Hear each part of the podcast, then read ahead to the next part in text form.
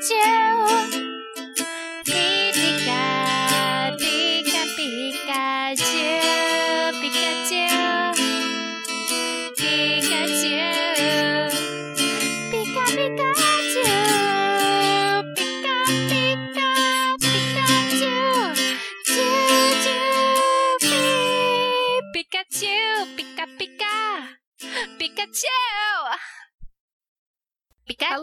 Pokemon and trainers of the internet. This is PCAPI Podcast, a Pokemon anime podcast going through every single episode of the series from start to finish. So far, we are in Advanced Generation. We are currently somewhere in the middle. May's got a couple of ribbons, Ash has got a handful of badges. And while today will not add another uh, little prize to these kids' collections, it is going to be a fun day on the road.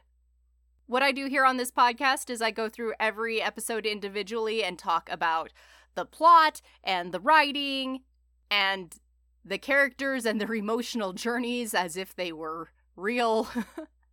laugh with the show and occasionally laugh at the show in a good natured way. But mostly just laugh and celebrate this show that we all love so much. Today is going to be Advanced Generation number 60 Del Delcatty Got Your Tongue. So, to get into it, the gang is on the road to Verdanturf Town, where May is scheduled to have her next contest battle. She's excited and confident, which is a hopeful combination for May. Ash must be like, glad to see my motivational speaking is paying off finally. But as always, there is a wrench in the works. Team Rocket is here and they've got a hole trap, cleverly disguised as road construction. And these are good, rule abiding kids, so of course they walk right into it. Though, as much as we nag on the kids for always falling into these traps, there's something to be said for the fact that they have never once stayed in a trap. They always break out, they always get their friends and their stuff back, so I guess the threat level of, of actually falling for the trap is actually pretty low here. Anyway, what's really capturing my attention in this scene is Jessie. When she turns to the camera and flashes a peace sign with that scary grin, in her work coveralls. There, there's something about this image that's both endearing and also kind of creepy and perfect. And I just want that on a button pin or a sticker. I want this. If someone out there makes one of those things, hit me up. I will go to your Etsy shop. I, I don't know what it is. Something about this image just speaks to me. Back to the plot.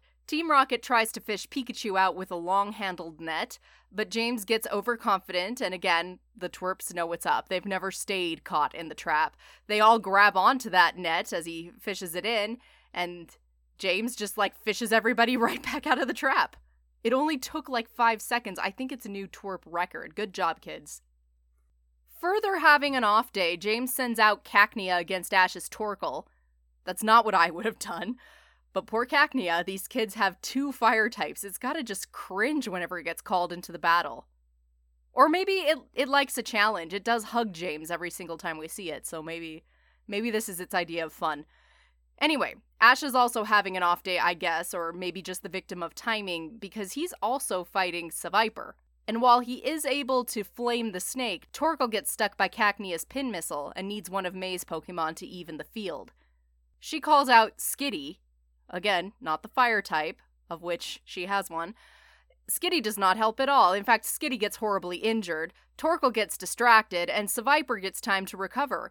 Eventually, Brock has to step in, like, geez, guys, get it together. When was the last time I had to fight off a routine rocket attack? Mudkip sends Team Rocket off with Water Gun, and then everyone can focus on Skitty. It's a little rough, Sometimes battles, especially the non friendly ones, can have consequences, so they've got to find a Pokemon Center as soon as they can. Skitty inhaled too much of Torkoal's smoke, maybe, and lost its voice. Torkoal's just in tears over it. So, to Foothill Town. Except they get there and find that Foothill Town doesn't actually have a Pokemon Center. They do have a clinic. The doctor there is supposed to be one of the best. So, Pokemon doctors! They are so rarely seen in the wild. And also, people who practice Pokemon medicine who aren't Nurse Joy! It's interesting to think about. That family does seem to have the monopoly on Pokemon healthcare. I mean, Officer Jenny's family is also clearly into nepotism, but at least we see there are plenty of other people on the force who are not Officer Jenny. The same is not usually true of the Pokemon centers or or hospitals. So, anyway, we go to the clinic and we meet Dr. Abby. And the gag with Brock being Brock, hoping she'll be a beautiful lady because she's got a beautiful voice, and then they fake out with a less traditionally beautiful overweight lady, but nonetheless, she's a snappy dresser. And then it's revealed that that's a client. Dr. Abby is the slim, beautiful, green haired thing. But I was kind of hoping Abby would be the first lady because there's no reason she couldn't be a doctor, and if Brock did hit on her, at least it would prove he appreciated beauty in all its forms. Max drags out Brock, whose heart is literally beating out of his chest. I mean, drag him to a human doctor. Someone's gonna want to study that phenomenon. But more importantly, May explains the issue with Skitty. Skitty's got a sore throat, lost its voice. Dr. Abby takes Skitty to the examination table, and I just love the little detail where the kids and Abby are all wearing like indoor slippers rather than their shoes. Even though this is theoretically a public building, it just, I don't know, gives a little extra flavor to Abby and her life. Like, is her clinic also her house so people treat it as such and remove their shoes in the traditional Japanese way? The building looks fairly modern in the interior, but the exterior is a little more old fashioned. Maybe Abby and her clinic like to follow that vibe. Because you would wear shoes in a modern Japanese hospital, but maybe in ye olden times, even a public building, had you remove your shoes. I don't know. I'm pondering a lot over this detail, not only because it hasn't appeared in like hardly ever outside of somebody's home or a traditional Japanese ceremonial place like a tea house, but also because someone had to animate that. Somebody had to animate the feet and specifically do different details on all the kids' feet. Like, that's not a haphazard choice. Somebody put some thought into everybody's footwear and like multiple people in the animation process would have had to like sign off on that and give notes on it and think about why they're doing it here, why it's different at Abby's clinic. And I don't know. I like the little details like that that suggest there's a bigger story, a more rounded character or world. Like it's not a super important plot detail, but it does suggest some of the things I talked about about what what passes for acceptable in this town or how Abby lives her life or whatever. And you don't have to stop and explain it to the audience, but just having it there suggests a sense of character. Anyway, Dr. Abby's treatment deals mostly in things like massage and pressure points. On her walls are charts outlining them for different Pokemon. Psyducks are entirely in its head. Revealing tension in certain areas can go a long way in healing, and for Skitty, should clear that sore voice problem up in a bit. Brock is actually aware of this technique, wanting to be the world's best Pokemon breeder, so good a breeder, in fact, that eventually he'll just get a medical degree. Basically, right up until the end of Sinnoh, Brock's basically been treating Pokemon breeders and doctors like they're the same thing. I don't think his dream ever actually changed so much as he started using different words for things and maybe opened an anatomy textbook. But for now, he is just a passionate breeder eager to show off his knowledge to his crush. And maybe get a nice massage, but that's asking too much. Skitty's gonna need some time to rest, but it's already proving it's on the mend even after just that little massage. As someone with severe chronic headaches, like this totally tracks for me. A massage therapist or the chiropractor can do a lot in just a couple seconds of poking. Abby's more than just a doctor, though really, being a doctor is enough. But also, she's a skitty trainer and a coordinator. May recognizes her name from the Coordinator Weekly magazine. Abby won the Grand Festival in the past. She was an underdog in that competition and managed to win the whole thing. Perfect scores all around for her and Skitty. But she retired soon after. Abby says maybe she got a little too confident and overestimated herself and didn't prepare. I say the trainer she fought in this flashback needed to maybe do some self evaluation too. Like, to see if his Pokemon wasn't horribly mismatched to his opponent and maybe he should have used a different Pokemon or pulled the punches back a little. But accidents do happen in real sports as well as Pokemon battles, and Abby's Skitty ended up thrown off a cliff. Very hurt, but Skitty was treated by a man named Dr. Moss, who used the same natural techniques Abby does, and soon Skitty was running around well again. And this opened Abby's eyes to some of the other ways people can interact with Pokemon beyond the usual travel and train and battle. So she decided to stay and train under Dr. Moss, and after a lot of work, became a skilled doctor in her own right. And as a graduation present, Dr. Moss presented Abby and Skitty with a Moonstone, a Pokemon evolutionary stone. Skitty, also known as Johnny, evolved into Delcatty, and it was symbolic for Abby of the way she needed to evolve. And together they opened up their own Pokemon clinic. After hearing that story, May wants to meet Johnny the Delcatty, and Team Rocket begins to scheme. Delcatty and Skitty are the only Pokemon in their evolutionary line, and Delcatty is known for napping a lot and being non confrontational. And May Skitty, like, no offense to it, but it's not exactly a honed killer. It's easily distracted by something shiny. Surely they can catch these Pokemon and present them to the boss as a complete set, and that's gotta look good on their record, right? I mean, if they want a complete set, you really want to go for all the Eevees, but let's start small. Team Rocket's already tried that back when there were only three evolutions and they couldn't handle it, so stick with the two cats. So they hatch their plot while Dr. Abby teaches some of the coordinating tricks she taught her Skitty, like juggling balls with double slap. Skitty picks up the basic idea pretty quickly, but the training is interrupted when a pair of Swiss, Norwegian, and Austrian, I don't know, a sweet European couple show up with their hurt Pokemon, yes, it's a Meowth, bandaged from head to toe. And while this Meowth makes a lot of noise, it, it can't speak obviously, and James would hate for it to have another accident trying. Honestly, for me, that's the best throwaway joke in the episode. Once Dr. Abby takes off the bandages, Pikachu sees Meowth's face and thinks, You look familiar. And Dr. Abby can't really find anything wrong with Meowth, though it got super tense when it locked eyes with Pikachu. The couple crouch down to pet Skitty and Delcatty while Abby works, insisting there must be something wrong with Meowth. All it does is whine and complain. So Abby starts massaging, and Meowth gets loose. So loose it forgets it's playing a role and starts talking. Abby freaks out, a talking Meowth. Jessie and James slow turn because, duh, of course it's them. And they know the twerps aren't complete idiots. The twerps step up, like, but they don't even have to say anything. Team Rocket already knows it's up. They might as well just go right into the motto. Why waste time waiting for accusations? So they do, doffing costumes and getting their poses going, and good for them. They at least got collars on Skitty and Delcatty before this all went down, so once Seviper lets loose a haze attack, they can abscond with Skitty and Johnny in the balloon.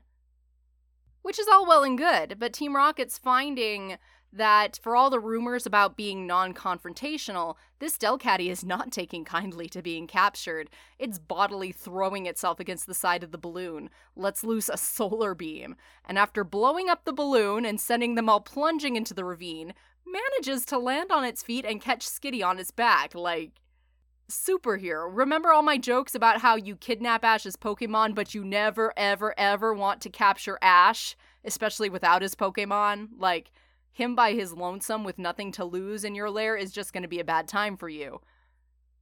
I'm going to go ahead and put Johnny the Delcatty in that same category. Like, this was really impressive. So now that the kids catch up with the Pokemon and Team Rocket's uncovered themselves from the wreckage, it's time for a Pokemon battle.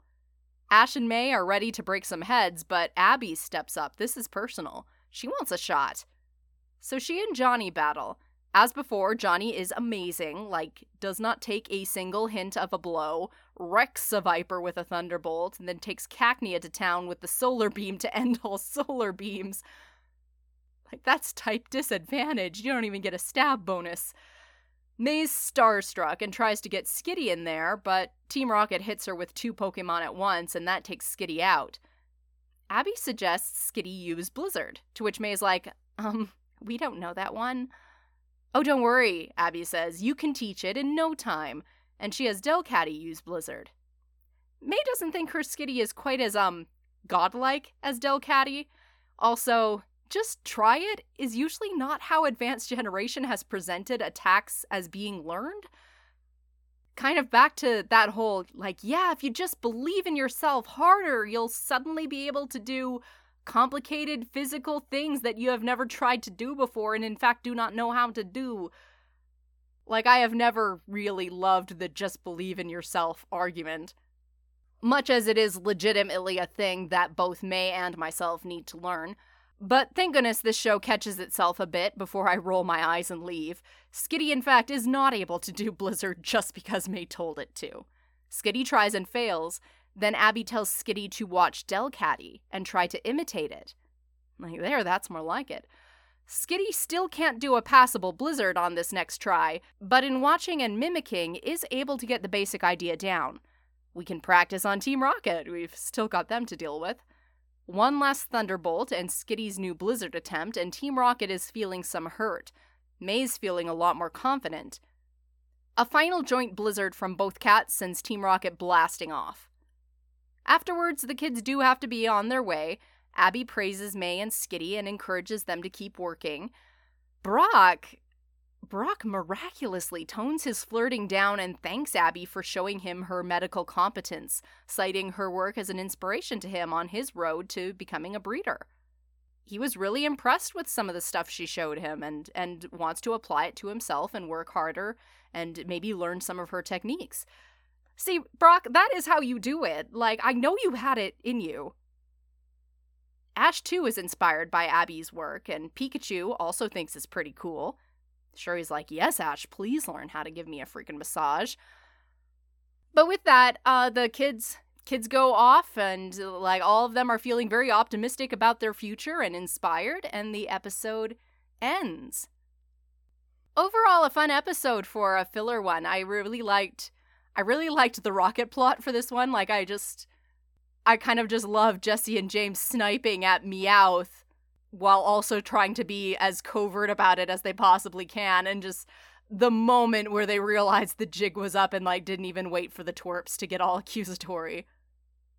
And I kind of like what this episode does for May because yeah, we've we've waxed a lot on this show about like the May's progression as a character and how some people including myself have not always appreciated it partly due to flaws in like the the writing and scripting of the show but also just because the things she's dealing with are not as concrete as Ash's sometimes were in say indigo league where it's like i need to learn how to do this physical thing and train my pokemon to do this physical thing and you can see the progression whereas may's dealing with something a bit more ephemeral.